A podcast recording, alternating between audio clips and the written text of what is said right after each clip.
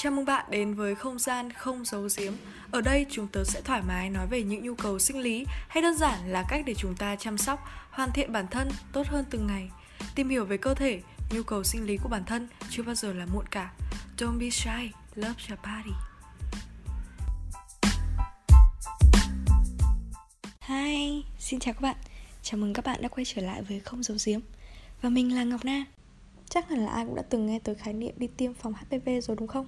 Vậy thì hãy cùng nhau đi giải đáp một vài thắc mắc xoay quanh vấn đề này nhé. Đầu tiên, HPV là gì? Nghe tới thì nhiều nhưng chưa hẳn bạn đã biết. HPV thực chất là một loại virus gây u nhú ở người và nó cũng chính là nguồn cơn gây ra căn bệnh ung thư cổ tử cung ở nữ.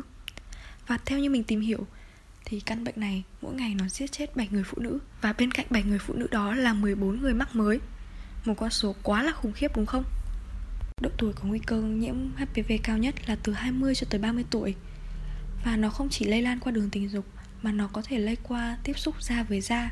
Vậy nên rất dễ để bạn có thể nhiễm HPV Bởi vậy có khoảng 80% phụ nữ sẽ bị nhiễm HPV một lần trong đời. Những con số quá đáng sợ đúng không? Nhưng thực tế, có hơn 100 chủng HPV Và hầu hết thì chúng đều vô hại. Một số chủng khi bạn mắc phải, Cơ thể bạn có thể tự điều tiết Và loại chúng ra khỏi cơ thể nhưng có một số loại có nguy cơ cao thì chúng sẽ biến thành căn bệnh ung thư cổ tử cung. Mà không chỉ là gây ra căn bệnh ung thư cổ tử cung, mà ở những chủng có nguy cơ cao, chúng có thể gây ra những căn bệnh như là ung thư âm hộ này, ung thư hậu môn, ung thư dương vật. Nhắc đến đây thôi thì các bạn cũng thấy rằng đến con trai cũng có nguy cơ mắc HPV đúng không? Vậy thì như mình nói ở tập trước, con trai cũng nên cần đi tiêm HPV bởi vì không thể điều trị được HPV bác sĩ chỉ có thể loại bỏ các tổn thương ở đường sinh sản có thể quan sát bằng mắt thường và mụn sinh dục gây nên bởi HPV nhưng họ không thể nào tiêu diệt được cái virus HPV này. Trong podcast lần này, mình thực sự cần khuyến cáo các bạn là hãy đi tiêm phòng HPV bởi vì cái hiệu quả to lớn mà nó mang lại. Hiện nay thì có hai loại vaccine phổ biến. Đó là loại vaccine phòng chủng 16, 18 là phòng những căn bệnh như là ung thư cổ tử cung này, âm đạo này, âm hộ này và có một loại nữa là phòng cả bốn chủng Là chủng 16, 18, chủng 6, chủng 11 Tức là ngoài phòng ngừa các căn bệnh như là ung thư cổ tử cung, âm đạo, âm hộ da Thì nó còn giúp các bạn tránh được ừ, các bệnh như là mụn trứng cá này à, Mụn sinh dục, hậu môn. Và bốn chủng này nó gây ra 70% các trường hợp ung thư cổ tử cung 90% mụn cóc sinh dục Và các bệnh khác như là ung thư âm hộ, âm đạo hay dương vật.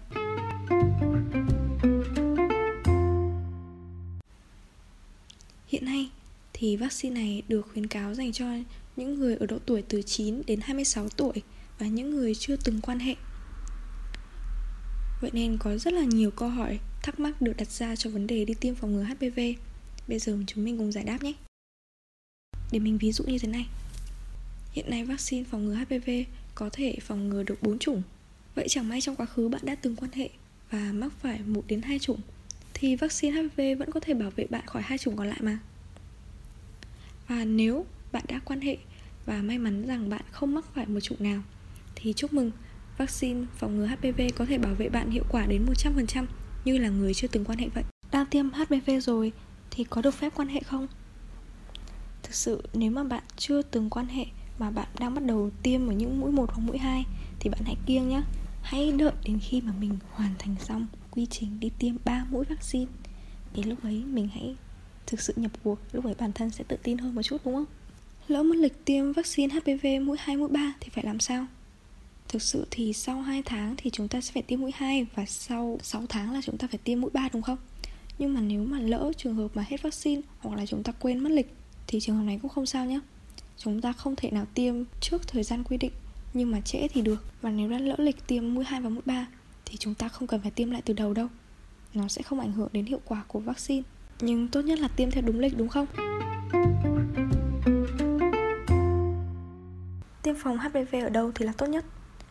Nếu đã có ý định đi tiêm HPV thì chắc hẳn bạn sẽ được mách rằng hãy đi tiêm ở các trung tâm tiêm chủng VNVC hoặc các viện lớn như là Viện Pasteur, Viện Phụ sản đúng không? Nhưng thực tế rằng có rất là nhiều cơ sở để chúng ta có thể tin tưởng và đi tiêm. Uhm, Các bệnh viện tuyến huyện này các trung tâm tiêm chủng tư ở bên ngoài họ cũng đã đều có dịch vụ đi tiêm phòng HPV. Trước khi tiêm, chúng ta sẽ được kiểm tra thuốc. Vì có quá nhiều người đến trung tâm VNVC và các bệnh viện lớn, nên họ hay gặp phải trường hợp đó là hết vaccine. Vậy nên đừng e ngại việc chúng ta đi tiêm ở các phòng khám tư hay là bệnh viện tuyến huyện nhé. Chất lượng thì vẫn như thế, mà còn giúp chúng ta tránh được việc lỡ lịch tiêm khi mà hết vaccine nữa đấy. Trước khi tiêm HPV liệu có phải đi xét nghiệm hay là kiểm tra gì không? Câu trả lời là không. Nhưng đã mất công đến bệnh viện thì mình khuyên các bạn hãy đi kiểm tra sức khỏe phụ khoa luôn, hoặc là đi siêu âm tử cung này, hay là làm các xét nghiệm để tầm soát xem mình đã bị nhiễm ung thư cổ tử cung hay chưa, hay là làm các xét nghiệm STI. Trường hợp các bạn đi cùng với phụ huynh và ngại việc trước khi tiêm HPV phải kiểm tra hay là xét nghiệm gì đấy, khiến phụ huynh phát hiện ra nhiều vấn đề của bản thân như là đã từng quan hệ chẳng hạn, thì các bạn đừng lo nhé. Trước khi tiêm HPV chúng ta sẽ không phải xét nghiệm hay là kiểm tra bất kỳ cái gì cả. Và trước đấy thì mình hoàn toàn có thể xin phép để mình có thể vào gặp bác sĩ một mình mà.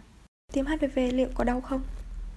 Trước khi tiêm thì bác sĩ sẽ lấy thuốc ra khỏi tủ lạnh, Bởi vì thuốc phải bảo quản trong tủ lạnh mà, Và tiêm vào cánh tay không thuận của mình, Nên sẽ có cảm giác hơi buốt một chút Còn đối với bản thân mình thì Mình thực sự là bị liệt luôn cánh tay bên trái một đến hai ngày luôn nhưng mà không sao, vẫn ok.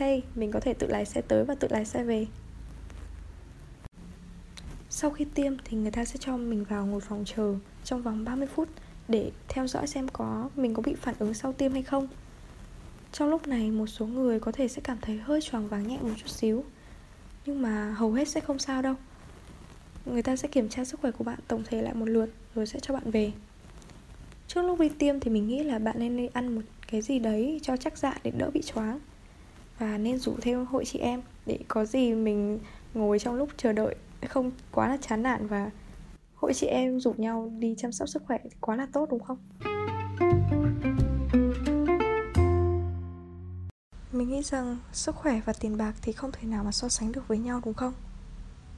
Mình chỉ sợ rằng thông tin này không thể đến tay được với tất cả mọi người bởi vì mũi tiêm vaccine này đã được giới hạn độ tuổi từ 9 đến 26 tuổi.